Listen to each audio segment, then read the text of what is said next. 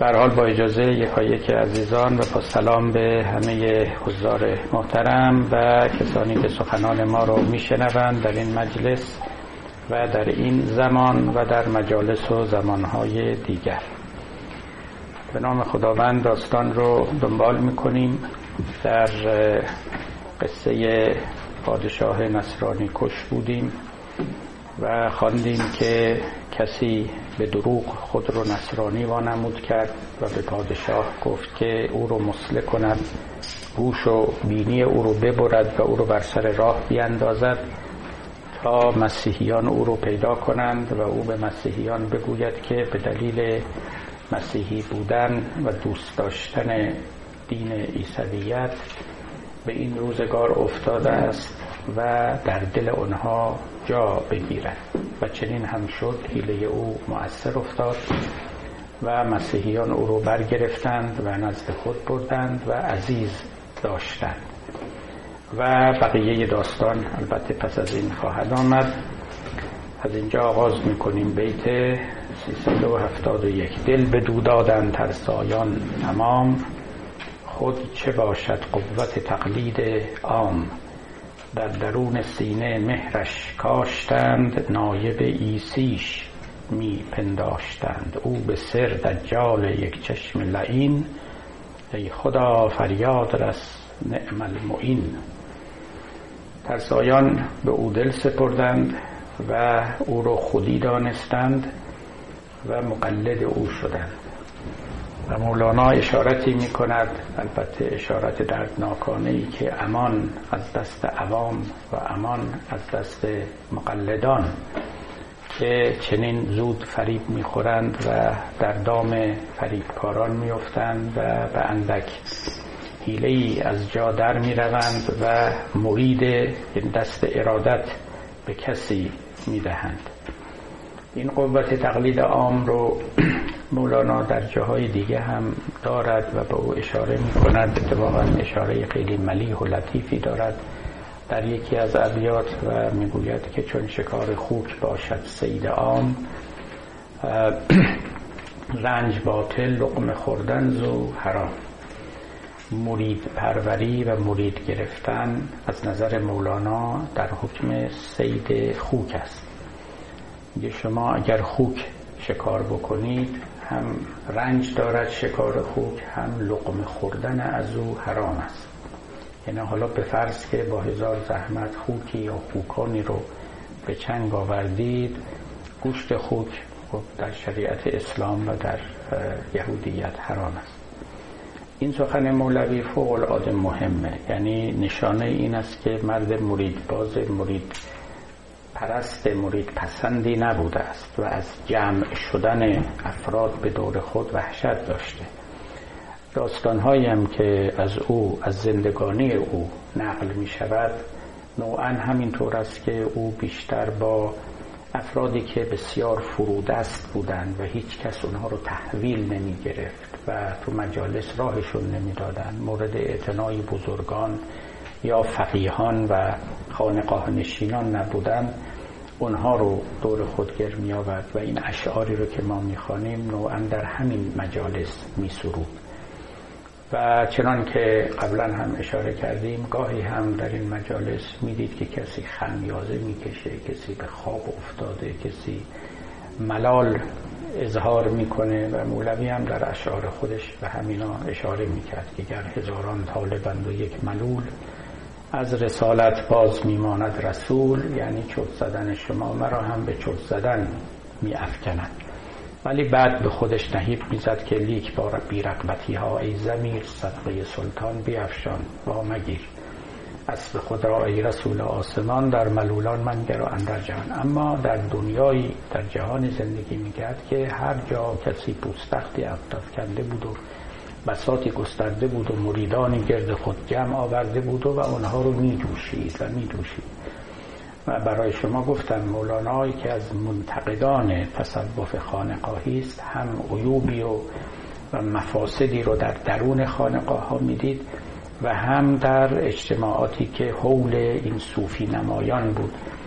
که هایوهوی در جهان انداخته خیشتن را با یزیدی ساخته هر کدوم ادعا داشتن که یک شیخ خرقانی دیگری هستن یک با یزیدی هستن حلاجی هستن و با الفاظ گوشنواز و دلفریب مردم رو فریب می‌دادن و به خودشون جذب می‌کردن. مولوی کار اینها رو در حکم شکار خوک میدانه. اینا دارن یک کار حرام می‌کنن و لقمه می‌خورن. یعنی میدوشند این مریدان رو. ولی اون لقمه ها لقمه های حرام است. مثل گوشت خوکه که آدم بخوره. چون شکار خوک باشد سید عام.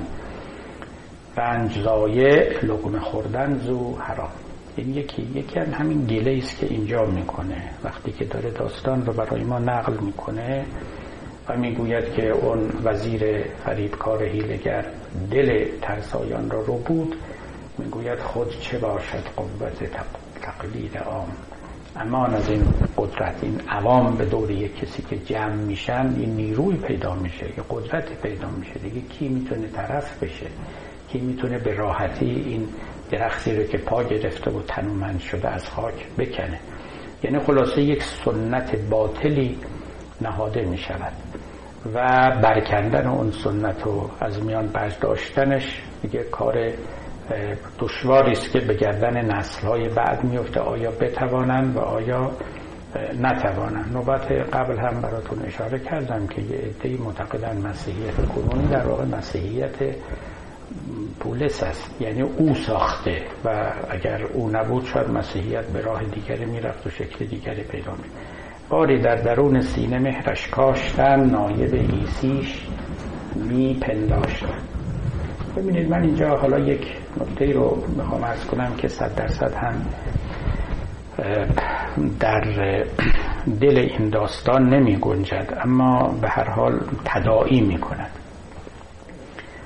صحبت مولانا در اینجا این است که یه نفر آمد و دین عیسی رو آلود و منحرف کرد و مردم رو از قبله هدایت به سوی دیگری به سوی زلالت یا انحراف برد و این سنت سوء سنت باطل و فاسد باقی ماند. ما در عالم اسلام دقیقا همین رو میگیم. ما که میگیم یعنی شیعیان. میگیم که پیامبر آمد کسی رو نسب به وسایت و ولایت و خلافت کرد. بعد از پیامبر یه عده آمدن و دین او رو برداشتن و منعرف کردن و ولایت و خلافت رو از علی دریغ داشتن و به دست کسان دیگری دادن و دیگه الالعبد این دین منحرف شد که شد. شیعیان اصلی همینو میگن دیگه. میگن در واقع پیامبر اسلام ناکام ماند. پروژش موفق نشد. قصد دیگری داشت. مثلا خدا او رو برای چیز دیگری برای این آفریده بود که از نظر شیعیان عرض می‌کنم که همه شیعه بشن همه هم پیرو علی بشن و دین راستین اینه. اما اتفاق نیفتاد و یه چند نفر برنامه خدا و پروژه خدا رو به معنای واقعی کلمه به هم زدن و چنان کردن که ده درصد مسلمانان جهان شیعه باشن قبلا که کمتر هم بودن 90 درصدشون اهل سنت باشن. و ظاهرا دیگه هم عوض شدنی نیست. یعنی چنان این پایدار شده که مگه خواب ببینیم که وضع عوض بشه ورق برگرده همه بیان و مثلا شیعه بشن. یه در شیعیان قالی هم که نشستن و میگن که امام زمان بیاد و و انقدر از اهل سنت و از مخالفین و منحرفین بکشه تا بالاخره دنیا آباد بشه و آرام بشه و همه هدایت بشه. حالا من به این ادعاها کار ندارم. یک نکته دین شناسانه رو در اینجا می‌خوام عرض کنم. ببینید هم در مسیحیت این اتفاق افتاده از نظر یه ادعی پروتستان ها هم البته همین رو می‌گفتن.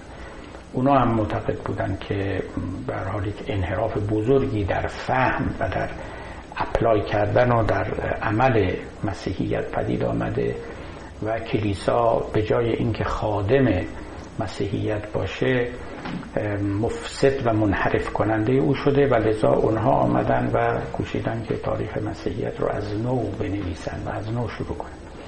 در میان ما هم همین مسئله بوده. سوالی که اینجا مطرح میشه این است آیا ما می‌تونیم بگوییم و تصور کنیم که کسی در این عالم پروژه خدا رو تعطیل بکنه و اگر به زبان خیلی ساده قصد خدا اراده خدا بر هدایت مردم بوده مثل به دست پیامبر اسلام کسی بیاد و نگذاره این هدایت صورت بگیره. و من به یاد دارم که تو مدرسه که ما درس میخوندیم اینا همیشه برای اینکه قصه شیعه و سنی رو برای ما جا بیاندازن و بگن که چطور شد که این اتفاق افتاد و ما باید چه نظری و نگاهی به او داشته باشیم مثال می‌زدن. البته در عالم بچگی مثالی هم بود که خب به دل می نشست می‌گفتن که یک قطار بان و قطار را نیست که داره حرکت می‌کنه و جاده و ریل معینی رو هم در نظر داره. اما یک سوزنبان شیطان هیلگری در کنار ایستاده و بدون اطلاع اون راننده قطار سوزن رو چنان زد که این قطار منحرف شد و رفت روی ریل دیگری. در واقع حرفشون این بود که پیامبر اون راننده بود و می‌خواست که قطار روی ریل اصلی خودش بره. دیگران آمدند و قطار رو منحرف کردن و الی یوم القیامه قطار از ریل اصلی خودش خارج. حالا در دین اسلام یه جور در مسیحیت یه جور و جای دیگه جور اصلا نفس این تصور در هر دینی که ما باشیم این سخن درستی است در مورد خداوند. سخن درستی است در عالم دین شناسی. که ما بگوییم که خداوند یه مقصدی داشت یه عده اومدن جلوش رو گرفتن. خداوند یه برنامه داشت یه عده اومدن این برنامه رو باطل کردن. خداوند یه دینی فرستاد یه عده چنان آلودش کردن که به جای اینکه هدایت بیاره داره زلالت میاره برای مردم. میشه اصلا چنین حرفی رو زد میشه چنین تصوری رو داشت. این اصلا کاری به اسلام و مسیحیت نداره. این مسئله خداشناسانه و دینی شناسانه است. اگر قرار بر این باشد که خداوند هادی خلق باشه و خب یکی از اسماع خداوند هادی دیگه یعنی هدایتگر. ما بیان و تعطیل کنیم هدایتگری خداوند رو و مثل ابر که جلو خورشید رو می‌گیره نذاریم این خورشید نور فشانی کنه و نورش به مردم برسه. نگذاریم که این شعن هدایتگری خداوند در عالم تحقق پیدا بکنه. به تعبیر ساده تر دست خدا رو ببندیم. بگیم تو می‌خواستی این کارو بکنیم ما نذاشتیم. نه تنها امروز نذاشتیم تا قیامت و الالعبد نگذاشتیم. اصلا منحرف کردیم قطار رو ریل دیگه انداختیم. حتی اگر مردم هم بخوان الان به سرچشمه هدایت برسن دیگه نمی‌تونن. چرا نمی‌تونن؟ می‌بینین دیگه این نزاعی که بین شیعه و سنی هست این نزاعی که بین فرقه های مختلف ادیان هست. شما همین مقدار اگر فکر کنید و ببینید که چه بدگمانی در این اندیشه وجود دارد نسبت به خداوند چه بیاعتمادی به برنامه و پروژه خداوند وجود داره چه خدا ناشناسی در دل این اندیشه ها هست. اون وقت مجبورید که تز دیگری و تئوری دیگری رو در پیش بگیرید. اون تز دیگه همون است که ما اسمش می‌ذاریم پلورالیسم. یعنی میگیم همه اینها حزی و بهره از هدایت دارن. غلط می‌کنه کسی بخواد تو این دنیا برنامه و پروژه خداوند رو ضایع کنه فاسد کنه ابطال کنه به خیال خودش باب هدایت رو ببنده دستان خداوند رو ببنده. محال از همچی چیزی. لذا با باید به دو سه تا نتیجه اینجا برسیم. نتایجی که من گاه اینجا خدمت شما هم گفتم و محصول تعملات خیلی طولانی است که الان یه بخشش رو اینجا اظهار کردم. یکیش این که تو این جهان ما چیز خالص نداریم. هدایت خالص نداریم. زلالت خالص نداریم. اسلام خالص نداریم. مسیحیت خالص نداریم. هیچی. این جهان جهان چیه؟ آمیختگی هاست. رگ, رگ است این آب شیرین و آب شور. در, تا در خلایق می رود تا نفخ سور. این آب شیرین و آب شور در هم آمیختن و همون که قرآن هم گفت انزل من السماء ماء فصالت به قدرها فاحتمل السیل زبدن رابیا خداوند آب رو از آسمان فرو فرستاد اما این آب وقتی که جاری شد کف بر او برانند آب کفالود در این جهان جاری است که نشان میده که یک زوائدی یک اشیاء بیگانه ای اینا هم وارد آب شدن. و باعث شدن که آب کفالود بشه و آلوده بشه. و همین سهم ما نصیب ما در این عالم بیش از این نیست. یکی این یکی این که هدایت رو و خالص ها رو در دل همین آلوده ها و آمیخته ها باید پیدا کرد. اینکه ما به طور کامل بگیم که یهودی ها گمراهن مسیحی ها گمراهن بهوایی ها گمراهن سنی ها گمراهن. این اصلا منطق بسیار غلطی است. پلورالیزم یعنی که سایه هدایت خداوند بر جهان و بر همه آدمیان گسترده است. هیچ کسی هم خدا رو از راهی که در پیش گرفته منحرف نکرده است و مانع او نشده است. و در قرآن داریم میگه ان الله غالب علی امره. خدا بر کار خود سوار است مسلط است. یعنی کسی نمی‌تونه او رو پیادش کنه نمی‌تونه جلوی مرکب او رو بگیره و متوقف کنه. میره جلو میره به پیش میراند و به مقصد خود میرساند. لذا ببینید دو تا امر رو همیشه شما در نظر داشته باشید که بسیاری جاها کاربرد داره.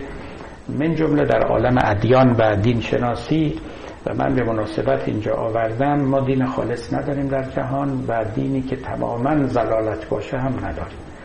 و این که کسی بیاد و بخواد راه خدا رو ببنده سبیل او رو صد بکنه و مردم رو از هدایت بی بهره بگذاره چنین چیزی هم نداریم. ولی البته حالا ممکنه افراد فردن فرد کسانی باشن که طالب هدایت نباشن یا فریب کسی رو بخورن اینا همه اتفاق میفته و افتاده. اما اینکه جریان کلی رو که خداوند در این جهان جاری کرده اون رو بیالایند یا از مسیر اصلی خود منحرف بکنن چنین چیزی نیست. پیامبر اسلام که آمد گفت من در سلسله انبیا قرار دارم. این خیلی حرف مهمی بود. گفت که ما یک سلسله ایم یک طایفه ایم با همدیگه اختلاف هم نداریم نزاع هم نداریم برای تضاد با هم برای ابطال یکدیگر هم نیامدیم یه راه رو ادامه دادیم و و هممون هم در درون یک پروژه واحد کار می‌کنیم. پس مولانا ببینید در اینجا چنان سخنی رو نگفته است. برای اینکه مولانا یک پلورالیسته. مولانا در جاهای دیگر مصنوی خیلی به درستی و به سراحت به این معنا اشاره می‌کنیم که از نظرگاه هست این مغز وجود. اختلاف مؤمن و گبر و یهود. اختلاف مؤمن و گبر و یهود از نظرگاه هست از منظر است از دیدگاه هست نه از دیدگاه پیروان از دیدگاه پیامبران.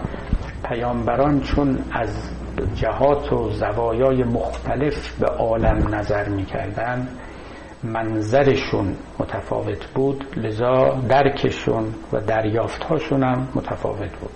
یا اینجوری بگیم خداوند چون بر آنها به تفاوت تجلی می‌کرد بر یکی به گونه ای و بر کسی بر پیامبر دیگری به گونه دیگری لذا اینها درک ها و شناخت های مختلف پیدا می‌کردن از خدا از عالم و از تاریخ و از آینده بشر و غیره. و لذا دین ها مختلف شد. به این معنا و به قول مولانا این سفال و این پلیته دیگر است. نور دیگر نیست.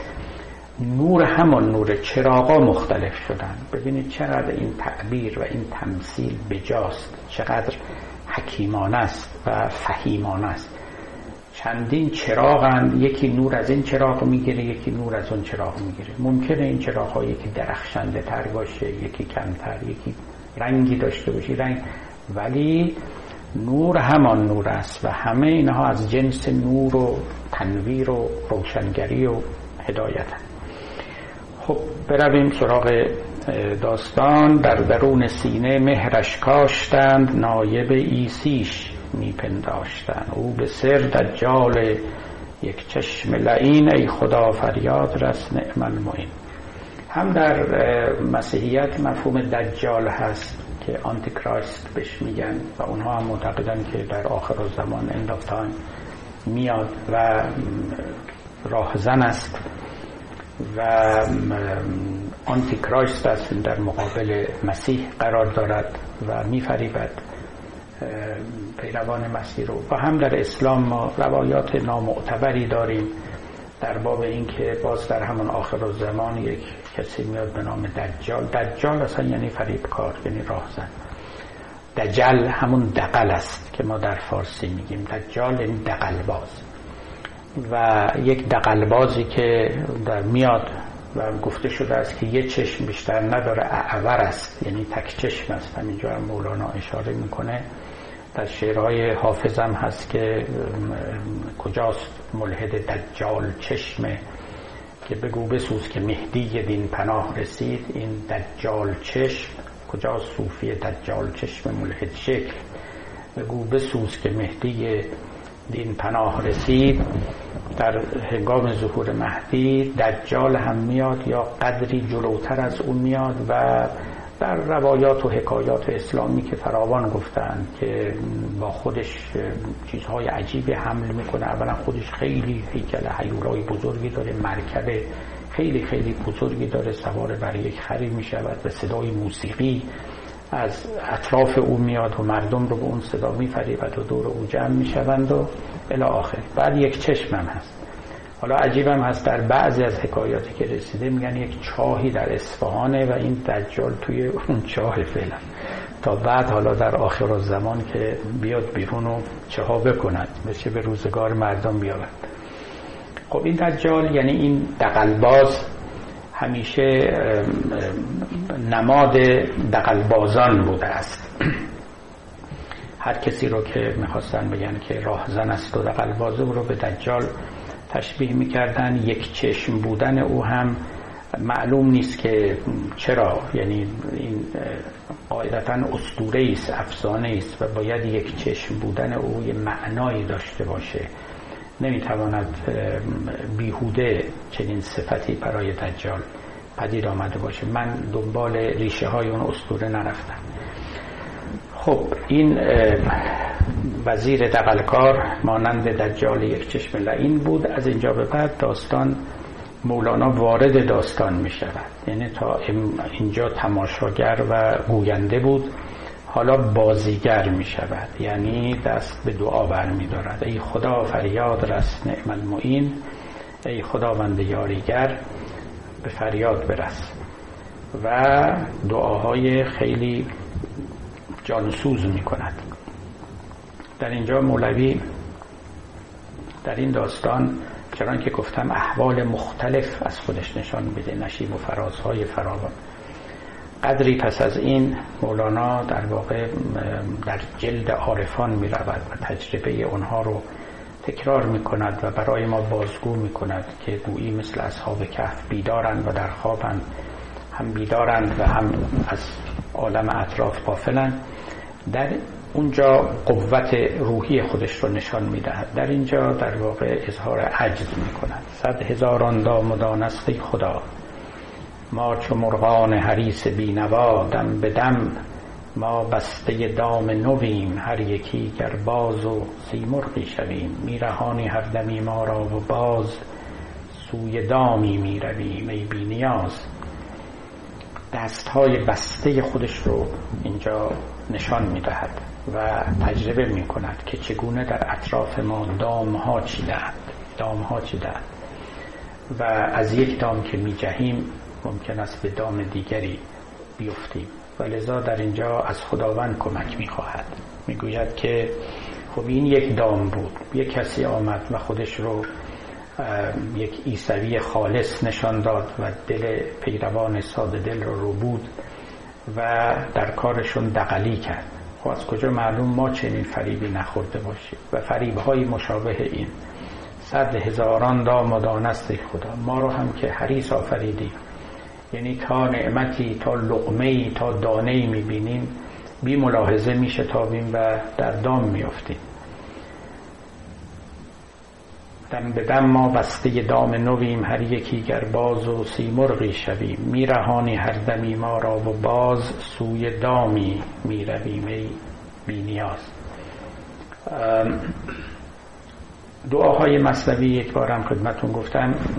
دعاهایی است که بی تکلف ناگهان بر زبان مولانا جاری میشه یعنی مقتضای موقعیت است. همین که وارد یک موقعیت ویژه می شود دعایی بر زبانش می نشیند و با خداوند صمیمانه و خالصانه اون رو در میان می‌گذاره. ما در این انبار گندم می کنیم گندم جمع آمده گم می کنیم می نیندیشیم آخر ما به هوش که این خلل در گندم است از مکر موش. موش تا انبار ما حفره زده است. و از فنش انبان ما ویران شده است. اول جان دفع شر موش کن وانگهان در جمع گندم جوش کن. شاید این ابیات رو هم شما بارها از من شنیده باشید. ببینید نکته ای که در این ابیات هست این است که آدمی پاداش طاعات خودش رو در همین دنیا باید بگیره. نباید تصور کند که طاعات ما در حکم مبلغها و پولهایی است که ما به حساب بانکیمون می‌ذاریم تا یه روزی وقتی که مثلا بازنشسته شدیم بریم این پولها رو وصول کنیم و خرج کنیم. اینطوری نیست. اگر بانکی وجود داره اون بانک همین وجود خود ماست. باید توی همین بانک ذخیره بشود. یعنی شما احساس پولداری بکنید. نگویید که من جیبم خالیه ولی حساب بانکیم پره.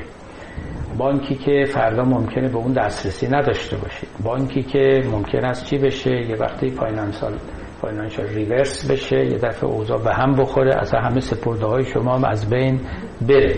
کما که اینجا شد. هیچ اعتمادی نیست. گفت آن را بر مال و جمال خویشتن غره مشو که این را به شبی برند و اون را به تبی. آدم یه تب بکنه لاغر بشه جمالش از او گرفته میشه و یه دزدم بزنه که اموالش تموم شد دیگه. بر هیچ کدوم اعتمادی نمیشه. قنا قنای نفسانی است همون که مولانا هم گفت. شاه اون باشد که از خود شه بود نه به لشکرها و مخزن شه شود. شاه اونیست که واقعا خودش شاه باشه. نه اینکه بگه من در مخازن خودم فلان جواهرات دارم و پشت سر منم یک چنین لشکر بزرگی ایستاده است. این لشکر فردا ممکنه پشت بکنه به شما. این جواهرات رو ممکن است دیگران تصاحب بکنن. اموالتون رو مصادره کنن. اما خود آدمی رو از خودش نمی‌تونن بستانن. لب سخنان مولوی در اینجا که فوق العاده است. یعنی اگر در این انبار این انبار این انبار وجود خودتون شما گندم میریزید. این گندم یعنی گندم طاعات.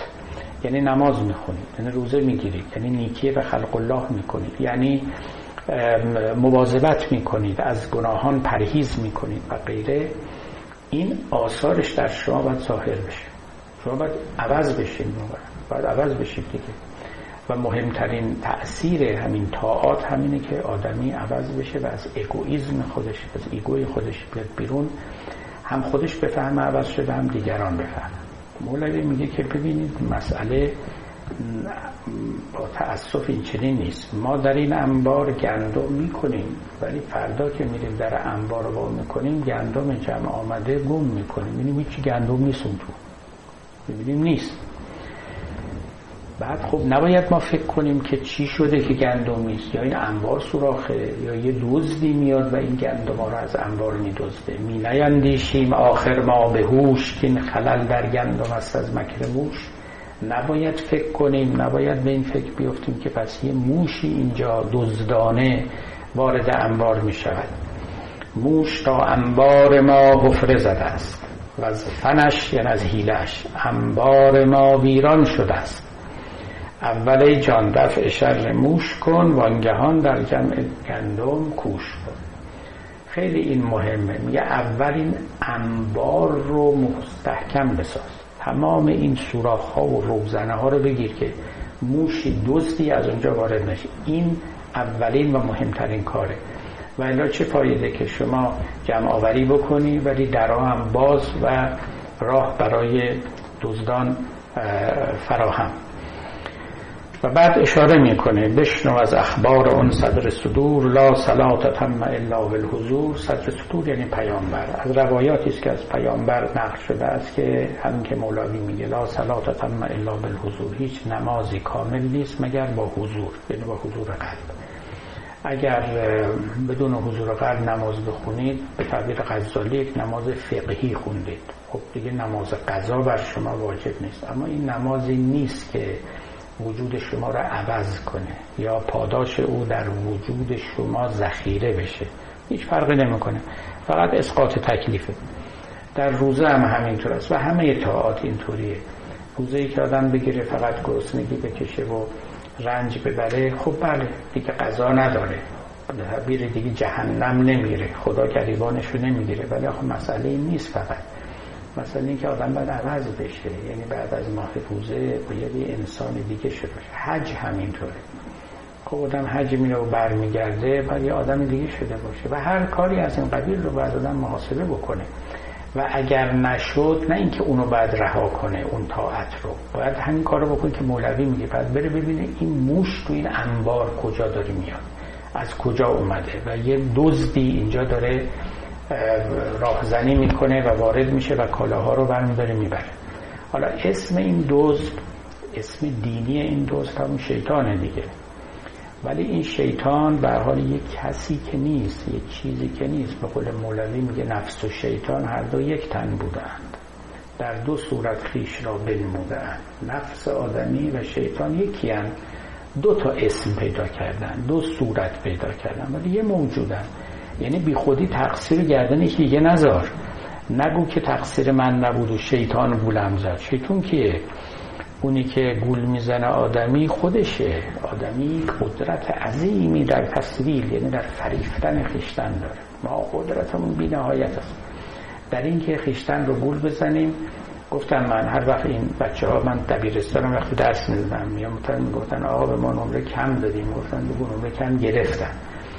اما اگه نمرهشون خوب بودم گفتن نمره خوب به ما دادیم. گفتن ما نمره خوب گرفتیم. ما اینجوری هستیم دیگه. یعنی نقصان ها رو به دیگری نسبت میدیم کمال رو به خودمون نسبت میدیم.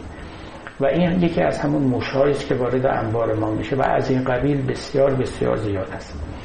بشنو از اخبار آن صدر صدور لا صلات تم الا بالحضور. گر نموشی دوست در انبار ماست گندم اعمال چهل ساله کجاست میگه؟ اگر ما چهل سال عبادت کردیم پینه هم به پیشونیمون بسته اونایی که پینه بسته. ولی خب کو این کجا جمع شده؟ پس پس چی شده؟ پس من چه فرقی کردن؟ واقعا سوال مهم نیستین. حقیقتا. یعنی آدم البته هر روز این سوال از خودش باید بکنه. حالا اهل هر دیانتی و هر فرقه هست که من نسبت به دیروز چقدر عوض شدم. اما وقتی مخصوصا التزام به یک دست عبادات و اعمال و آداب و آینها داره حتما این سوال باید از خودش بکنه. اونها نباید بدل به یک تشریفات بیمعنی بشن. باید اثر بخش باشن و این آثارشون هم مشهود باشه. براتون خوندم حافظم میگه که غلام پیر مقانم ز من مرنجه شیخ چرا که بعد تو کردی یا او به جا آورد. ببینید این سخن او دقیقا مبتنی بر همین معناست. میگه من یک پیری دارم یک مرادی دارم که او به من یه راههایی و یه کارهایی یاد داده که نتیجهش همینجا نقد تو کف دست من نهاده میشه. ولی تو ای جناب شیخ نسیه به من وعده میدی. این کارا رو بکن تا روز قیامت نتیجهش رو ببینی. چرا که وعده تو کردی او به جا آورد. آدم باید راهی رو بره. و از این اعمال یعنی در این اعمال چنان وارد بشود که به اصطلاح زود بازده باشه بتونه نتیجه بگیره بعد بتونه ببینه و این رو باید کوشش بکنه تا کار برای او سرد و ملالاور نشود. گر نموشی دوز در انبار ماست گندم اعمال چل ساله کجاست؟ ریزه ریزه صدق هر روزه چرا جمع می ناید در این انبار ما؟ صدق یعنی اعمالی رو که ما به صدق انجام میدیم چرا اینا جمع نمیشه؟ چرا ما نمی‌بینیم یک نتیجه انباشته مثالی می‌زنه بس ستاره آتش از آهن جهید وان دل سوزیده پس رفت و کشید. ببینید در گذشته کبریت که نبود لیکتریستم نبود. نمی‌دونم شما سنگ چخماق و اینا دیده بودید یا نه. سنگایی که به هم میکشیدن که از اینا آتش میجست.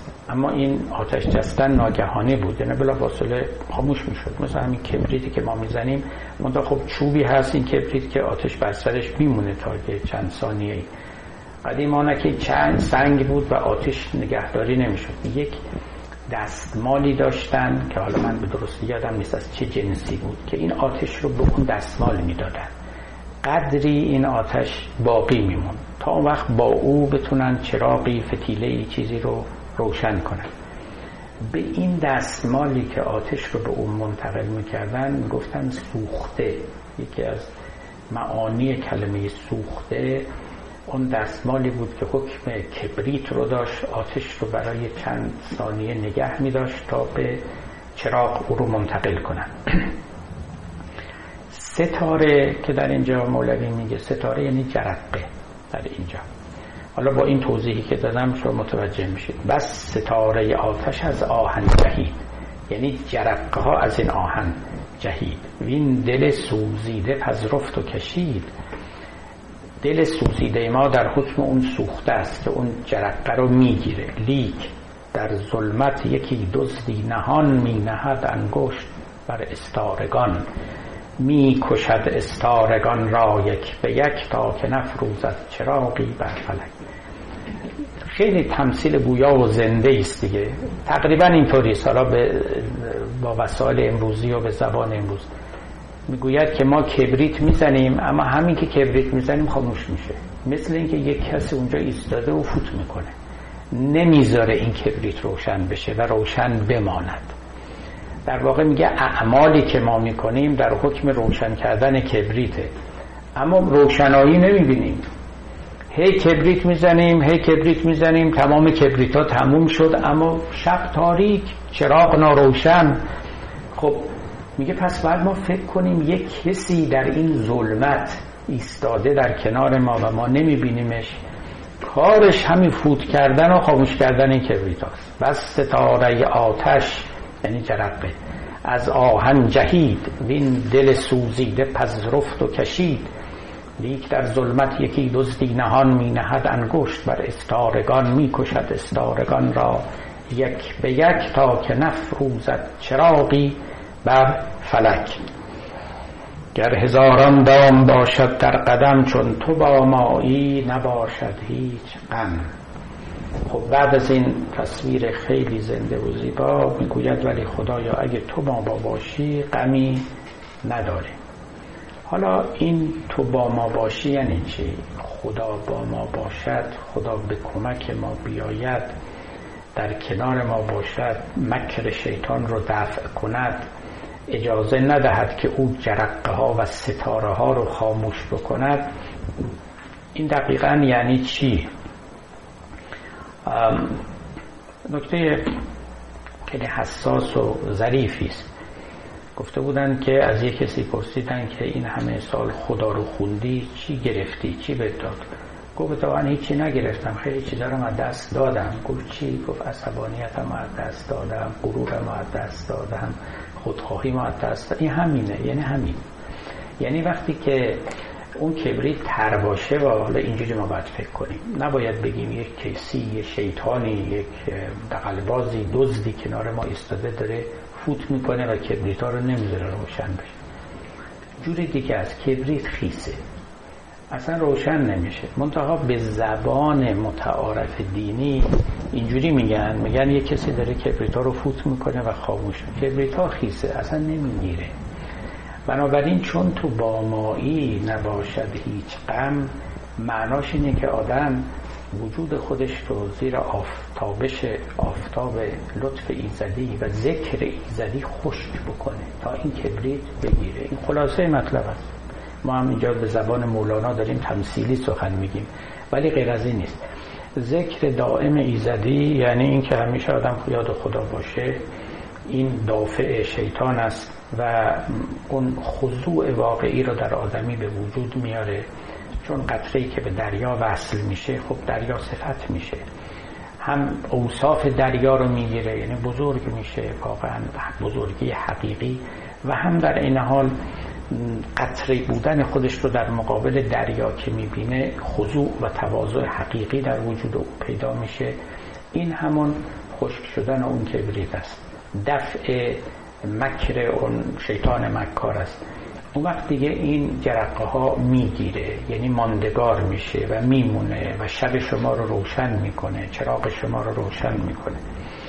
گر هزاران دام باشد در قدم چون تو با مایی نباشد هیچ غم.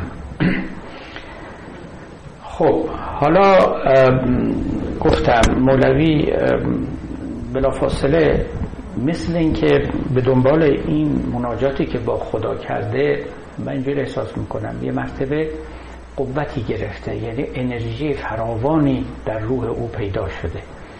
در ابتدای این ابیات که با یه ضعفی در مقابل خداوند ظاهر شد و گفت که صد هزاران دامادان است ای خدا. ما چون مرغان ضعیف بینوا ضعیف بینوا و افسرده ملول از اینکه همه اطراف او مینگذاری شده و دام نهاده اند و میترسد از این یکی برهد در دام دیگری بیفت. حالا که دعا کرد و دعا واقعا این خاصیت رو داره قوتی میبخشه به روح آدمی قوتی میبخشه. در احوال این رئیس فرقه فرانسیسکان ها سنت فرانسیس نوشتن یکی از کسانی که همه جا همراه او بود می‌گفت که با هم می‌رفتیم در شهرها و او همیشه زنگوله در دست داشت و تکان می‌داد و این زنگوله که تکان می‌خورد و صداش بر می‌خواست مردم دور او جمع می‌شدن و می آمدند او براشون موعظه می‌کرد. بعد میگفتش که با هم که می‌رفتیم و در راه بین شهرها گاهی او یک خرابه آرمانند یه جای رو پیدا می‌کرد برای عبادت می‌رفت. می‌رفت با یک جسته ضعیف و یک روح افسرده و داون به اصطلاح فرنگی ها وارد این قار می‌شد. گفت بعد از چند ساعت که اومد بیرون مثل شیر از این قار میمد بیرون. کسی که مثل که تمام انرژی های عالم در بود چشمانش چنان برق می‌زد چنان میجهید چنان چالاک بود مثل که رفته اونجا دوپینگی کرده که حالا تا چند سال این براش کار. واقعا این خدا رو خوندن یک همچین دوپینگ روحی است. یک طاقت طاقت این انرژی. انرژی مثبت روحی پیدا میشه آدم قدرتی می‌گیره. احساس می‌کنه که بر همه جهان می‌تونه پیروز بشه و از همه بالاتر بر وجود خودش تسلطی داره. مولوی یه وقتا در مصنوی اگر شما دقت کرده باشید همین تحول احوال براش پیدا میشه. خب احساس می‌کنه که گرفتار دامه های مختلف دعا می‌کنه و خدا رو می‌خواند و و بعد هم میگه که اگر تو قول بدی که ما با باشی چون تو با مایی نباشد هیچ قن خب حالا حال دومی براش پیدا میشه. هر شبی از دام تن ارواح را میرهانی می‌کنی الواح را میرهند درگاه هر شب زین قفس فارقان از حکم و گفتار و قصص.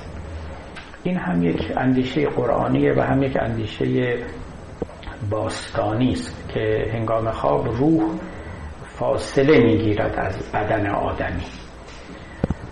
آیه هست در قرآن که به صراحت این معنا رو میگه که الله یتوفى الانفس حین موتها خداوند هنگام مرگ جانها رو می ستاند والتی لم تمت فی منامها اونهایی رو که نمرده اند یا بنا نیست بمیرن در خواب جانشون رو می ستاند فیرسل التي قضى علی فیمسک التي قضى علیها الموت و یرسل الاخرى الى اجل مسمى ان فی ذلک لآیات لقوم یتفکرون.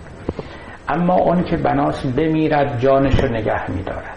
اما اون که بنا نیست بمیرد جانش رو باز پس میفرستند و بعد می‌گوید که در این مطلب آیاتی است برای افرادی که متفکرن اهل تفکرن اینکه این گرفتن این توفی یعنی ستاندن به چه معناست؟ نفس در اینجا یعنی چی؟ که نفس ما رو می ستاند نفس ما رو بعضی رو نگه میداره بعضی رو باز پس میفرست مسئله دشواری است دیگه مسئله بغرنجی حقیقتا. و منتها گذشتگان که خب قائل بودن خیلی راحت به اینکه ما جانی داریم و بدنی داریم و هنگام مرگ البته جان ما از بدنمون میره خب می‌تونستن تا حدودی این معنا رو برای خودشون معقول و مقبول کنن که حالا جان فاصله می‌گیره از بدن. گرچه که اگه جان یک موجود روحانی یعنی غیر جسمانی و غیر مادی باشه دیگه فاصله گرفتن یعنی فاصله مادی گرفتن معنا نخواهد داشت.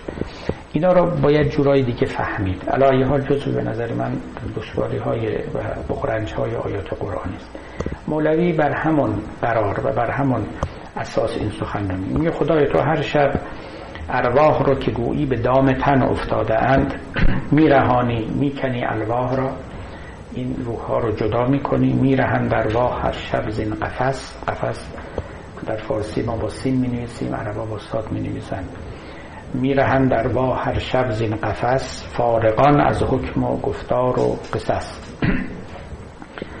شب زندان بیخبر زندانیان. شب ز دولت بیخبر سلطانیان. نه غم اما اندیشه سود و زیان. نه خیال این فلان و آن فلان. میگه شب همه در خواب یکسانند؟ همه. چه اونی که تو زندان در خواب نمی‌دونه تو زندانه.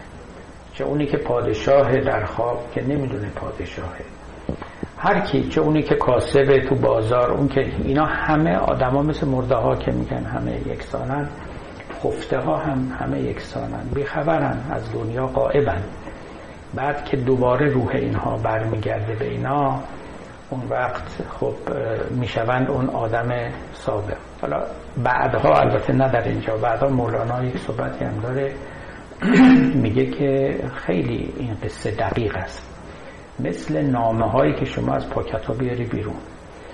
فردا باید بدونی این نامه را کدوم پاکت آوردی بیرون. که اینو دوباره به همون پاکت خودش برگردونی. یا در نشونی غلط نده.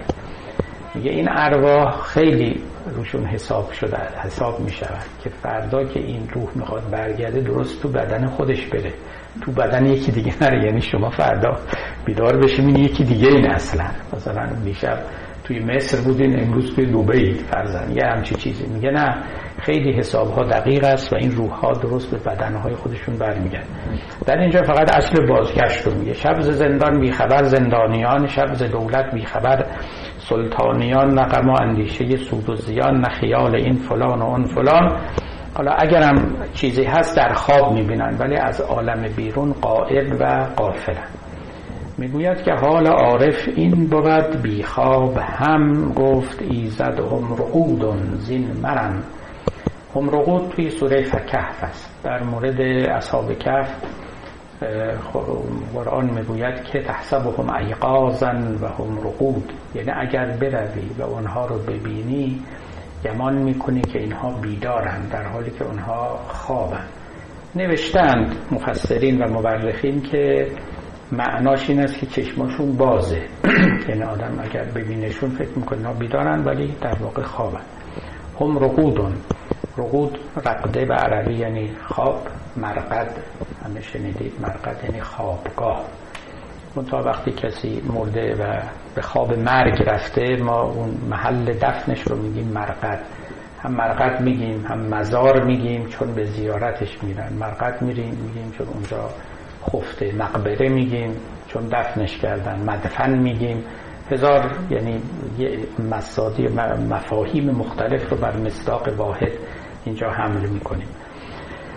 گفت ایزد هم رقودن زین مرن. یعنی تعجب نکن. میشه کسانی خواب باشند و بیدار هم باشند خفته از احوال دنیا روز و شب چون قلم در پنجه تقلیب رب. اون که او پنجه نبیند در رقم فعل پندارد به جنبش از قلم شمه زینهار عارف وانمود خلق را هم خواب حسی در رو بود ببینید داره در باب احوال عارفان میگه و بعد هم آرزو می‌کنه که ای کاش او همین, همین احوال رو داشت. می‌گوید عارف وقتی که در این دنیاست در این دنیا نیست در حقیقت. خواب می‌بینه. یعنی دنیا برای او گویی که در خواب زندگی می‌کند و آنچه که در اطراف او میگذرد صحنه های رؤیایی است و مناظری است که در خواب می‌بینه. چگونه است که در خواب می‌بینه؟ چون که در خواب شما به اصطلاح پشت پرده رو هم می‌بینید. اسراری رو می‌بینید که در بیداری نمی‌بینید. خب خواب یه عالم دیگر است دیگه. نظام علیت در اون اون زنجیره علیت میگسلد. زمان و مکان در هم می‌روند و زمان پریشی و مکان پریشی پدید میاد همه اینها در خواب اتفاق میفته در بیداری این چیزا کمتره می‌گوید که چون پشت پرده رو هم می‌بینند اونها می‌بینند که این دنیا رو یک دستهای دیگری داره میگرداند و اون اینویزیبل هنز اون دستهای نامرئی رو اینها به وضوح می‌بینند. در حالی که برای کسانی که بیدارن یعنی گمان می‌کنن بیدارن خب جهان به قرار دیگری میگردد و قوانین دیگری بر رو حاکم است. چون قلم در پنجه تقلیب رب میگه خدا عارف این احساس رو می‌کنه که مثل قلم است در دست خداوند. ابتدای مستمی یادتونه مثال نای بود بر لب خداوند. البته اونجا نگفت بر لب خداوند. ولی بالاخره نای بر لب نینوازی قرار می‌گیره. اینجا تمثیل قلم رو به کار می‌بره. این تمثیل قلم در غزالی هم هست که آدمی خودش رو حس کند که مثل قلمی است در دست نویسنده. به طوری که تمام حرکات او تنظیم می شود و دیگری او رو میچرخاند میگرداند و میجنباند. نه فقط خودش رو این چنین مییابد و وجدان می‌کنه بلکه تمام امور عالم رو این چنین می‌بینه. ما خوب خودمون رو مستقل می‌دونیم. یعنی فکر می‌کنیم خب من خودم هستم و بر پای خیشتنم و هر فکری کنم هر اراده کنم اینجا بروم اونجا نروم چنین و چنان. یا جهان بر اساس قوانین خودش میچرخه.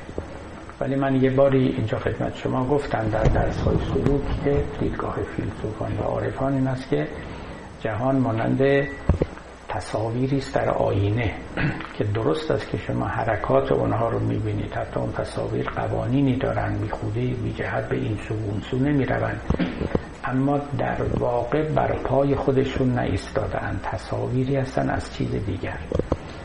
مولوی در اینجا مثال قلم رو می‌زنه. گرچه که میگه اگر کسی دست رو نبینه فکر می‌کنه که قلم خودش داره می‌نویسه. توجه می‌کنید؟ اما وقتی که از یعنی شما فکر کنید که ما چشمانمون تا یه جایی می‌بینه تا یه ارتفاعی. بالاتر از او رو نمی‌تونه ببینه تا همون ارتفاع قلم. خب ما فکر می‌کنیم قلم مستقل است خودکار است به اصطلاح. و من نمی‌دونم این خودکارا رو چرا گفتن خودکار. خودکار نیست. اما این قلمی که اینجا مولوی میگه خیلی خوب می‌خوره به اینکه ما گمان کنیم که قلم خودکار است یا خودنویس است. ولی کمی بالاتر رو اگر نگاه کنیم ببینیم که در دست کسی. است حالا ما ببینیم یا نبینیم در دست کسی هست. عارفان کسانی هستن که این رو می‌بینن. یعنی در دست کسی دیگر بودن رو وجدان می‌کنن. احساس می‌کنن که یا به قول مولوی گاهی هم حس می‌کنن پرکا هم در مساف تند باد اون نیرو و انرژی که به اونا وارد میشه گاهی ضعیف احساس می‌کنن گاهی خیلی قوی. مولوی خیلی قوی رو احساس می‌کرده. اون در ابیات دیگرش هم میگه که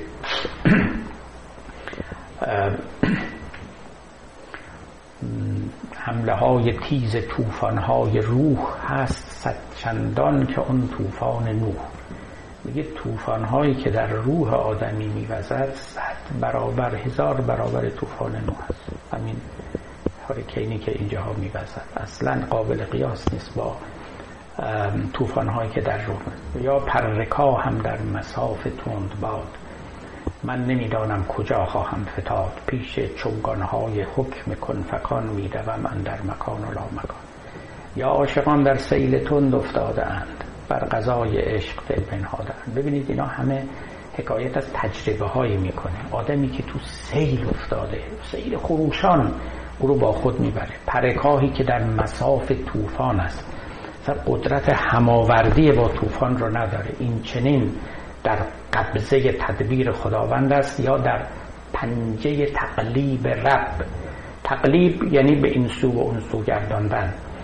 چون قلم در پنجه تقلیب رب عارف خودش رو مثل قلمی می‌بیند که در پنجه خداوند است و این پنجه او رو تقلیب می‌کند قلب می‌کند مقلوب می‌کند به این سو و به اون سو می‌برد.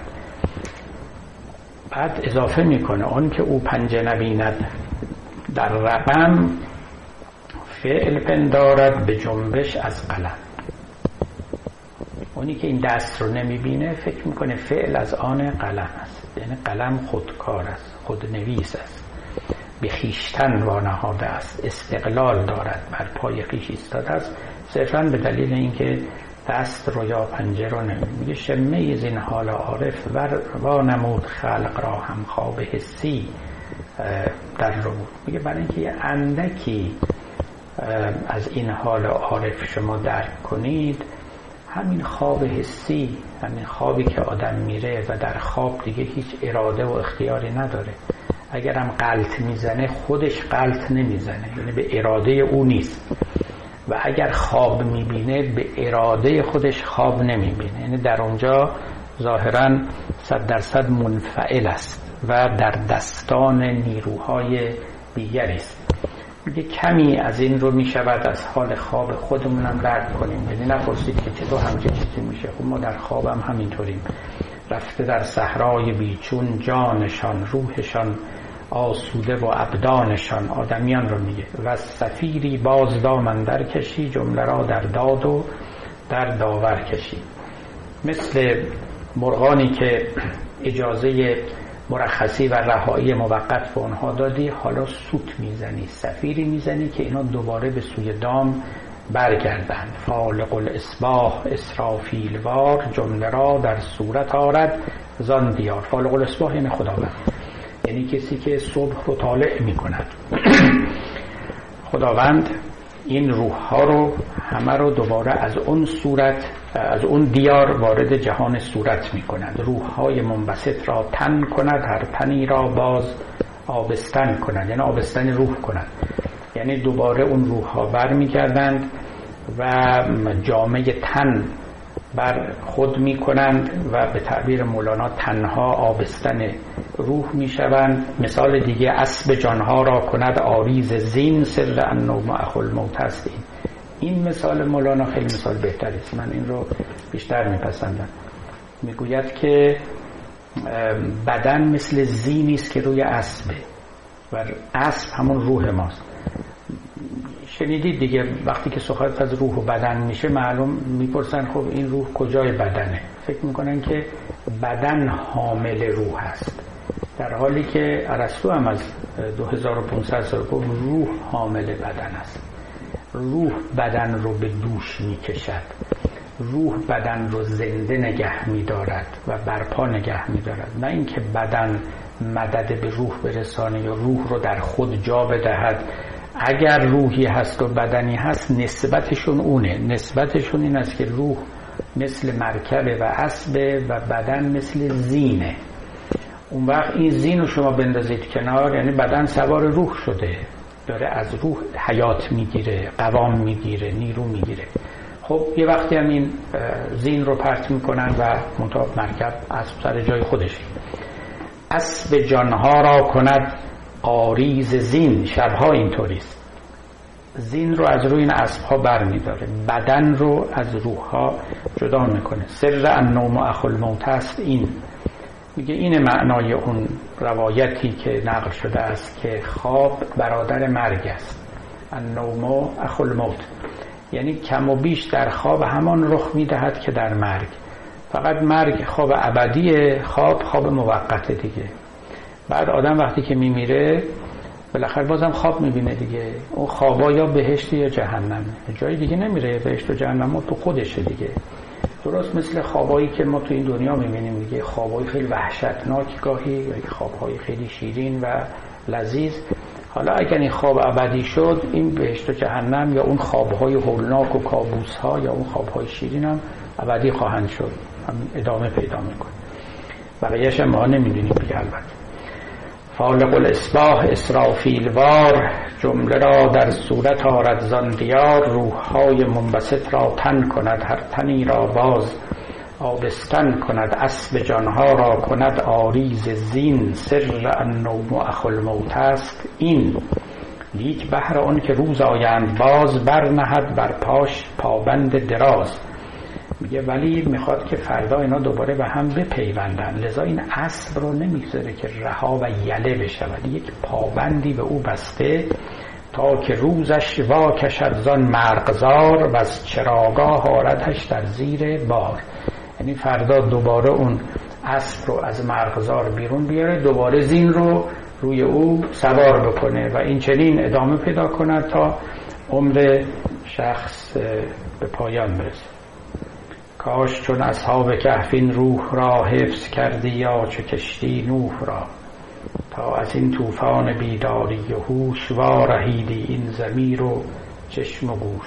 اینا رو شما می‌خونی داری که میفته یاد سخنان مرحوم عبدالقدوس گانگهی که اقبال لاهوری از او نقل می‌کنه. میگه گفت که پیغمبر به معراج رفت و برگشت. اگر من بودم والله بر نمیگشتم. خب اقبال لاهوری میگه که این بیان بهترین بیان حال صوفیان است. اینا واقعا نمی‌خواستن به این دنیا بیان. حالا که اومدن می‌خوان هر چی زودتر برن دوباره به همون مبدع و موتن اصلی بازگردن و همونجا ساکن و مقیم بشن. خب این رو می‌گوید در قیاس و در مقابل پیامبران. میگه اونا برگشتن معراج رفتن و برگشتن برای اینکه دست مردم رو بگیرن. اما صوفیان گفتن اگر بریم گفت اگر من بودم والله بر نمیگشتن. همونجا میشستن خب مولانا در واقع هم میگه کاش چون اصحاب کهف این روح را حفظ کرده یا چو کشتی روح را کاش که شب که روح ما رو می‌بره همونجا نگه میداشته دوباره به این دنیای پرشور شد برای چی برگرده اون ریشه صوفیانه رو می‌بینید تا از این طوفان بیداری و هوش وارهیدی این زمیر و چشم و گوش. تا از طوفانهای این زندگی رهایی پیدا می‌کردیم و در کنار خدا می آرمیدیم بعد اون وقت نکته دیگری رو اضافه می‌کنه. میگه ولی کسانی هستند پیش تو در همین جهان که هم خوابن هم بیدارن ای بسا اصحاب کهفن در جهان پهلوی تو پیش تو هست این زمان قار با او یار با او در سرود مهر بر چشم است و بر گوشت چه سود. می‌گوید که ولی هستن از اونایی که رفتن و برگشتند هم خواب رو تجربه کردن هم بیداری رو تجربه کردن و در این دنیا خودشون رو در پنجه تقلیب رب و در قبضه تدبیر خداوند می‌بینن و در این حال مثل دیگران زندگی می‌کنند. اینا وجود دارن. اما تو اینها رو نمی‌بینی قار با او یار با او در سرود مخ بر چشم است و بر گوشت چه سود؟ قار و یار می‌دونید دیگه برگرفته از داستان پیامبر است که با ابو بکر رفتند از مکه که خارج شدن در مهاجرت تاریخ سازشون و در قاری یک دو شب قنودن تا بعدا به سوی مدینه روان شدن این دیگه ضرب المثل شده کنایه شده در فارسی. میگیم دو نفر با هم یار قارن یعنی مثل اون دو یاری که در قار با هم بودن مثل ابو بکر, و پیامبر. مولانا می‌گوید که البته اینجا چون بحث اصحاب کهف هم هست خب کهف هم یعنی قار دیگه. کیف به انگلیسی همون کهف است به عربی. ای بسا اصحاب کهفن در جهان پهلوی تو پیش تو هستین زمان. قار با او یار با او در سرود. مهر بر چشم است و بر گوشت چه سود؟ مهری که بر چشم و گوش تو ختم الله علی قلوبهم و علی ابصارهم و علی سمع چیز سمعهم قش و علی اسمائهم و علی ابصارهم قشابه. این مهری که بر چشم گوشه نمی‌گذاره که تو اونها رو ببینی. بعدم مثال کوتاهی می‌زنه و اینم دیگه آخرین سخن ما باشه. می‌گوید که همونطور که خیلی زیبایی لیلا رو نمی‌دیدن. گفت لیلا را خلیفه کن توی کست شد مجنون پریشان و قوی. صدا زد لیلا رو به دربار خلیفه و دید که چندان مالی هم نیست خیلی هم زیبا نیست. بعد به مجنون گفت آخه این لیلا چیه؟ به قول مولوی جای دیگه میگه اون لیلی کور و کبود. این لیلی کور و کبود چیه که تو اینطور عاشقش شدی؟ از دگر به لیلا گفت گفت از دگر خوبان تو افزون نیستی. گفت خاموش چون تو مجنون نیست تو چشم مجنون رو نداری. هر چشمی هر جمالی رو نمی‌بینه. و لذا هر گوشی هر صدایی رو هم نمیشنوه.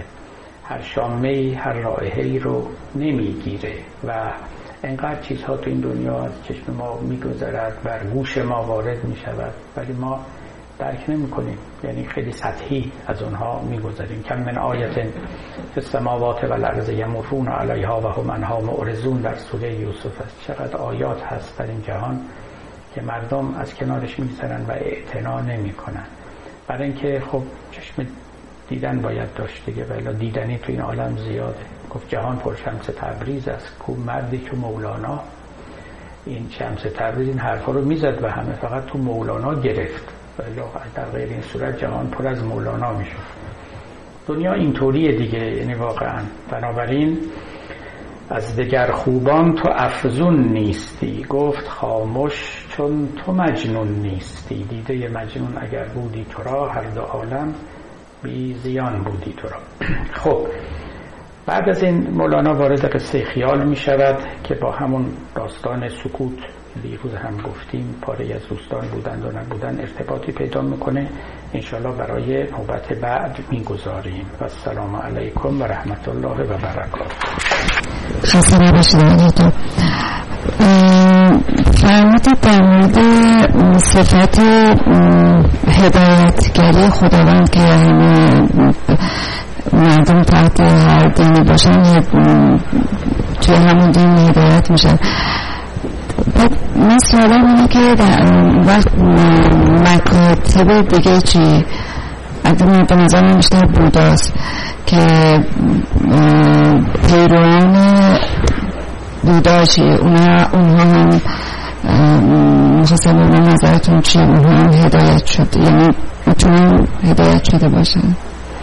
ببینید البته اینجا نکته رو باید در نظر گرفت. یعنی دو چیز رو با هم نباید نخل کرد. یکی جریان هدایتی است که خداوند در عالم جاری کرده. یکی وظیفه ماست. ما نمی‌تونیم بگیم که چون خداوند هدایتگره بنابراین ما منفعل و بی طلب و بی تصمیم. بنشینیم ما هرچی گیرمون اومد و در ذهن ما ریخته شد همون می‌تونه هدایت ما رو تضمین. چنین نیست. به اندازه عقلی که به ما دادن انتظارم دارن از ما. اما وقتی کسی جهد خودش رو کرد و در حد توانش دیگه از کسی تکلیف فوق طاقت نمی‌خواد. آره بهره هدایت به اون می‌رسه. حالا یک کسی به دنیا آمده در میان بودایان که در غیر بودایان. این سفره هدایت خداوند گسترده است. حال بله قطعا می‌توان گفت که بودای ها هم مقتدی به هدایت الهی اصلا شما اگر نگاه کنید بیشتر مردم جهان یکسانن. ممکنه اسمای مختلفی رو خودشون بذارن. مگر افراد بسیار عمیق و اهل تحقیق. و یکسانن حالا این میگه من مسلمانم یکی دیگه میگه و بعد در پاره از آینهای ظاهری هم با هم تفاوت دارن. بلا به عمق شخصیتشون که نظر کنی کم و بیش یک آرمانهای مشابه هم دارن خطاهای مشابه هم می‌کنن قوت و ضعف های شبیه هم دیگه دارن. اینطوری دیگه. ما خیلی شبیه هم هستیم. اسمای مختلف رو خودمون گذاشتیم. ببخشید دکتر. من اون ابیات اولی که داشتیم می‌کنیم یکم به نظرم پارادوکسیکال مد. همین که گفت چهل سال من عبادت کردم و مثلا حال نتیجهش چی شد اینا. بعد آخر سایی هایی گفتش که اگر خدا با من باشه خب اگه تو با من باشی مشکلات برطرف میشه. خب اون اون چهل سال دقیقا همین بوده همین کارو می‌کرده دیگه. یعنی عملا عبادات نمی‌دونم اون اون چیزا بالاخره اون دونه رو یعنی همون دعا در واقع من همون رو از بین بردن. مثلا یه جوری احساس کنم اون دعا کردن یه چیز موقتی به آدم میده یه به قول شما انرژی به آدم میده آدم سرحال می‌کنه. ولی نهایتا اون چیزی که باعث بشه که آدم واقعا یه تغییری تو خودش کرده باشه و موندگار باشه یه کمی اون مشکل سازه من پارادوکسش رو نفهمیدم. ببینید اون که مولوی میگه در نمیگه که من. میگه که ما به طور کلی به خودمون که برسیم و حساب رسی کنیم. می‌بینیم که چل سال مثلا عبادتی کردیم ولی در ما تأثیری نگذاشته. خب این یک نکته که هشدار اختاره و ما رو به خودمون برمیگردانه که نظر کنیم در حال و گذشته خودم ولی بعد میگه که خب خدای اگه تو با ما باشی ما از می‌توانیم امیدواریم از دامهای شیطان رهایی پیدا بکنیم. در واقع کمک خدا رو طلب می‌کنه با این دعای خودش و با همین دعا انرژی می‌گیره و این دعا یک بار نیست برای همیشه است تا اینکه این انرژی پایدار بمونه و بتواند از اون دامها بجهد.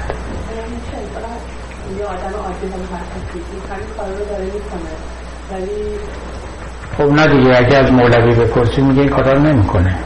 میگه این کارا خیلی سرسری و بی عمق و سطحی داره انجام میده. و همین دلیل نتیجه هم نمیگه.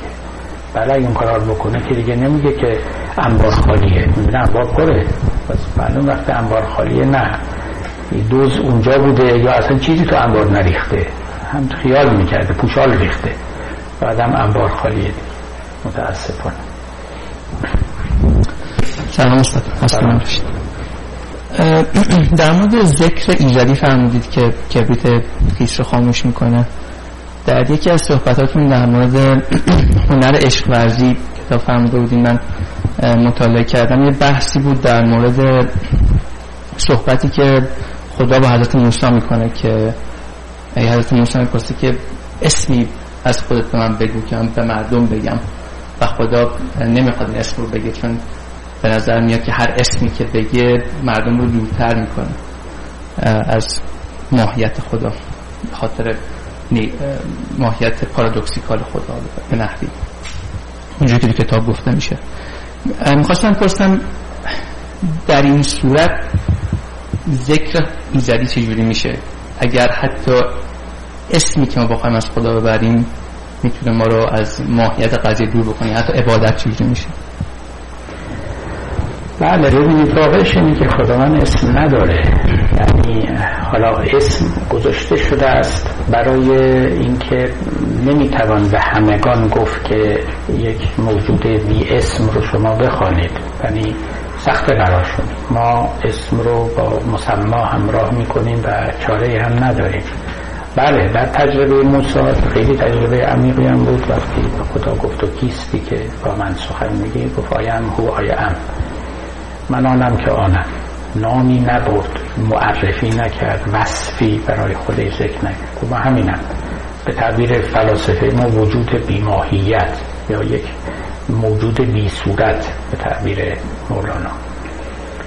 همین که پای اسم بیاد وسط یه جور یه هم ردیفی حاصل میشه که خب او یک موجود بنده هم یه موجود اون دیگری هم یه موجود که انهو مثلا اگه این جهان ده هزار موجود در او باشن خداوند ده هزار و یکمیه و این خیلی تلقی باطلی است از وجود خداوند خدا اضافه نمی شود بر این جهان. من بارها این رو گفتم اینجا. مثل زمان میمونه. فقط از صرف مثال. اگه ما مثلا بگیم تو این اتاق ما چل نفریم نمیگیم چل یک موجود اینجاست. چل نفر ما یکی هم زمان. زمان یه نسبتی دارد با این عالم که او رو یکی به علاوه موجودات دیگه نمی‌گیریم. توی وجود موجودات رخنه کرده با تک تک ما هست. خداوند یک چنین نسبتی با این عالم داره. لذا واقعا مثل هیچ چیز و هیچ کس نیست. نامی هم روش نمیشه نهاد. و مخصوصا اگر از نان تلقی ما بشه که یه موجود مشخص جدا از این عالم رو داریم صدا می‌زنیم. این خب خیلی مشکل است. اما در آغاز کار هیچ چاره نیست. یعنی برای اینکه دست کسی رو بگیرید شما و قدم قدم جلو ببرید همون سخن مولاناست گفت چون که جفت احولا نیمه شمن لازم آمد مشرکان دم زدن. اول باید شرک ببرزیم تا بعدا به توحید برسیم مولانا می در دل کفر آمده ام تا که به ایمان برسن یعنی از این کسرت ما باید آغاز کنیم. کسرتی که جهان رو موجودات کثیر به جمله خدا پر کرده است. بعدا به جایی برسیم که جهان رو فقط خدا پر کرده است. هیچ چیز دیگر نیست به خودش جهان است. بله برای کسانی خیلی عمیقا ذکر هم نمیگن. فقط سکوت می‌کنن. و اون سکوتشون عین تدبر اونهاست. ذکر گفتن برای مراحل اولیه کاره. به قول عرفا میگن ذکر اول زبانی بعدا قلبی میشه. یعنی از زبان هم رخت بر میبنده دیگه فقط تو دل جریان پیدا می‌کنه. اونم تو دل جریان پیدا می‌کنه. نه اینکه یک کلمه ای رو آدم تو مغزش تکرار می‌کنه. نه. درست مثل اینکه وارد یه جریانی میشید همین به قول مولوی حالت خوابی به شما دست یعنی فرو میرید توی اون تجربه خودتون و یک ناآگاهی شما رو فرا می‌گیره. چنین اتفاقی میفته. من سوال داشتم. این داستان اون قدیس رو گفتین که وقتی به اون خرابی می‌رفت خیلی با انرژی برمیگشت. ولی کیس های برعکسش هم هست. من یادم افتاد به این داستان مادر تریسا که مثلا تمام عمرش خب تمام وجودش رو در این راه گذاشته بود ولی از درون به شدت احساس تاریکی می‌کرد و اصطلاح نرسید. اون احساس عارفانه رو نداشت. یعنی ظاهرا هیچ گارانتی وجود نداره که کسی که در این راه قدم می‌ذاره به جایی هم برسه. حتی اگر صادقانه بره و اون گزنه ها هم ببنده. بله البته. حافظ گفت شیر هوش باش که هنگام باب استقنا هزار خرمان طاعت به نیم رو نخرند. یعنی واقعا اینطوریست منم وقتی اون نوشته های خانم ترزا رو میخوندم خیلی متاسف شدم افسوس خوردم. خب زنی خدمتگذار ولی در نوشته های خودش نوشته است هیچ روشنی و حرارتی در درون خودش حس نمی‌کنه. کارهای نیکو می‌کرد تا سن بالای 90 قدیسه شد قدیسه خوانده شد. همین که شما گفتید هیچ تضمینی وجود نداره. بله هیچ تضمینی وجود نداره. بنابراین او رو باید یک سالک ناموفق خواند ظاهرا. سالک های موفق هم بودن میگه همه جورش بوده تو این عالم. نه فقط در اون طریق در هیچ طریقی تضمینی وجود نداره. یک کسی درس می‌خونه موفق نمیشه نمره خوب نمی‌گیره. بالاخره رها می‌کنه میره. یا هرچی هم سعی می‌کنه باز به جایی نمی‌رسه. بعضی ها خیلی جاده براشون آماده تره یه ما اون حسابا رو نمی‌دونیم ولی این اتفاقات تو همه جا میفته یعنی فقط در طرق معنوی نیست. که اونجاها خیلی هم مشکل ترم هست. بله.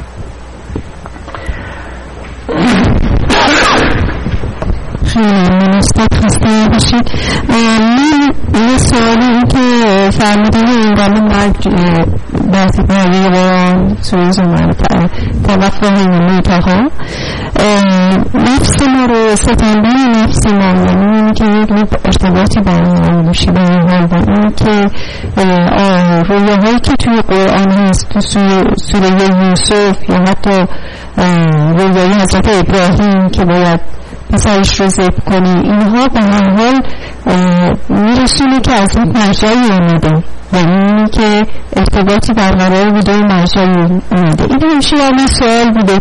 اینی که شما فرمودید این که ما به هر حال ها چیزایی که می‌بینیم خودمون هستیم و آدم ها یا اگر الهامی چیزی میشه در قالب های مختلف حالا شاید درست بشه بگم قالب های مختلف این باز خودمون هستیم که می‌بینیم. این رو خواهش می‌کنم مقدار برای این مفهوم خواهش می‌کنم توضیح بدیم یعنی شما دارید می‌پرسید رویا چگونه رخ میده؟ یعنی این در ذهنمون چطور رؤیا یعنی در خواب رؤیا پدید میاد سوال شما اینه؟ من سوالم این هستش که اینه که ما اگر کسی رو ببینیم خودمون هست البته خب این من فکر می‌کنم شما تعمین دادیم به همه آدم ها که خوابشون رویاهاشون خداشون هستن در قالب مثلا گذشتگانشون. ولی یه همچین رویاهایی این بوده. اینا خاص اینا هست. مثل همین مثلا رویای حضرت یوسف رو بگیم یا حضرت ابراهیم که مثلا منشه یکی از مناسک بزرگ با هست دیگه رویایی ولی این این هم باز میشه گفت یعنی چجوری میشه؟ با هست. ببینید یعنی یک مکانیزم نداریم و یا من نمی‌دونم که رویاها چرا اتفاق میفتن بسیاری از رویاها حالا ما یه درصد کوچکی رو باید اینجا مستثنا کنیم و کنار. بسیاری از رویاها رویاهایی که خود ما بازیگریم خود ما تماشاگریم.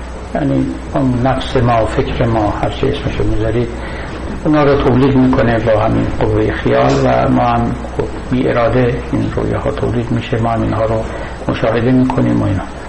نه خبری از آینده میدن نه هیچی. خبری از احوال روانی ما و اوضاع داخلی ما میدن. حالا ما به شکلهای دیگه در میایم با خودمون حرف می‌زنیم. ولی یه درصد اندکی از رویا هستن که اینا خیلی معنی دارن. چرا او و چگونه اونا تولید میشن من نمی‌دونم. اما شما اگر از فیلسوفان ما بپرسید اونا خب بر مبنای همین اندیشه های باستانی میگن که روح آدمی میره به تماشای ملکوت در خواب. و در اونجاها البته اونایی که می‌توانن بروند و افراد به بر حسب مراتبشون و قدرتشون این پروازشون سقفی دارن می‌رود اونجا و مشاهده می‌کنه چیزهایی رو و وقتی که برگشت این محصول و ارمغان سفر ملکوتی اوست. ارمغان عروج روحی اوست. البته اینا به زبان نمادین هم هست که حالا هر چی باشه بالاخره باید تعبیر بشه. توجه می‌کنید؟ اما اینکه می‌پرسید از کجا میاره اونا رو؟ از چه مخزنی؟ اگر تماما بازیگری های روح نیست اونها می‌گفتن که از اونجا میاد. یعنی یه چیزایی رو می‌بینه با چشم باطن و به دلیل و به سبب پرواز روح و عروج به عالم بالا. و این مشاهداتش رو بعد بله، بعدا اونم به صورت نمادین چون موجودات عالم ملکوت هیچ کدوم شکل ندارن صورت این چنینی ندارن. اما اگر توی خواب شیر دید نمی‌دونم خورشید دید یا چیز دید اینا بالاخره باید بعدا معنا بشه. ببینید در قرآن اتفاقا این مسئله خیلی جالبه. شما اشاره کردید به خواب ابراهیم. من قبلا هم گفته بودم. حالا ایده قدیرم یه ده روزی دو هفته پیش بود داشتیم. ببینید قرآن در این باب خیلی دقیقه و که وقتی که ابراهیم دست فرزندش رو گرفت حالا اسحاق یا اسماعیل هر کدوم که بودند و بود خدا به ابراهیم گفت قد صدق تر رؤیا یعنی این جمله هم لطفی بود هم یه جور میشه گفت انتقادی بود از. گفت ای ابراهیم تو رؤیات رو تصدیق کردی. یعنی نباید رؤیا رو تصدیق کرد باید تعبیر کرد. تو تعبیر نکردی تو تصدیق کردی. تو خواب دیدی بچه تو بره می‌کشی. گفت خود معنیش هم که بچه هم بکشن. توجه می‌کنید خواب رو باید تعبیر کرد نباید تصدیق کرد. این دقیقا همون سخنی است که محی دین میگه. میگه ابراهیم اشتباه کرد. یعنی اصلا بنا نبود بچه رو بکشه. تو خوابمش نگفتن بچه تو بکش. اون اینجوری فکر کرد چون خواب رو تصدیق کرد. ظاهرا خدا هم این قرآن اینجوری میگه خیلی دقیقه. میگه یا ابراهیم قد صدق در رویا تو تصدیق کردی رویا نداره قبول. بندگی کردی اطاعت کردی. اما کار درست نکردی. اون خواب باید معنی می‌کردی. تو همینطور راسته به اصطلاح بدون اینکه تعویل کنه این رو برگرفتی. در واقع تو خواب از ابراهیم نمی‌خواستن بچهش قربانی کنه. ولی اون فکر کرد که از اون می‌خوان که بچهش قربانی کنه. خب حالا اونا دیگه مسائل دیگه نیست من الان فقط در این قصه اصل خواب دارم عرض می‌کنم و تعبیر دقیقی که توی قرآن آمده. یه جور میشه گفت ملامت لطیفی در اینجا به ابراهیم هست که خوب کردی دست در نکنه اطاعت کردی گمان کردی فرمان ماست بچه تو به قربانگاه آوردی کار خیلی عظیمی کردی. اما تو تصدیق رؤیا کردی قرار نبود و تعبیر می‌کردی رؤیا تو این کارو نکردی. توجه کردید. خیلی مسئله مهم نیست. این خواب باید تعبیر بشه. خواب دیگه اونم بله اونم تعبیر شد دیگه. بله اون تصدیق رؤیا شرط نیست. نباید خب و سلام علیکم.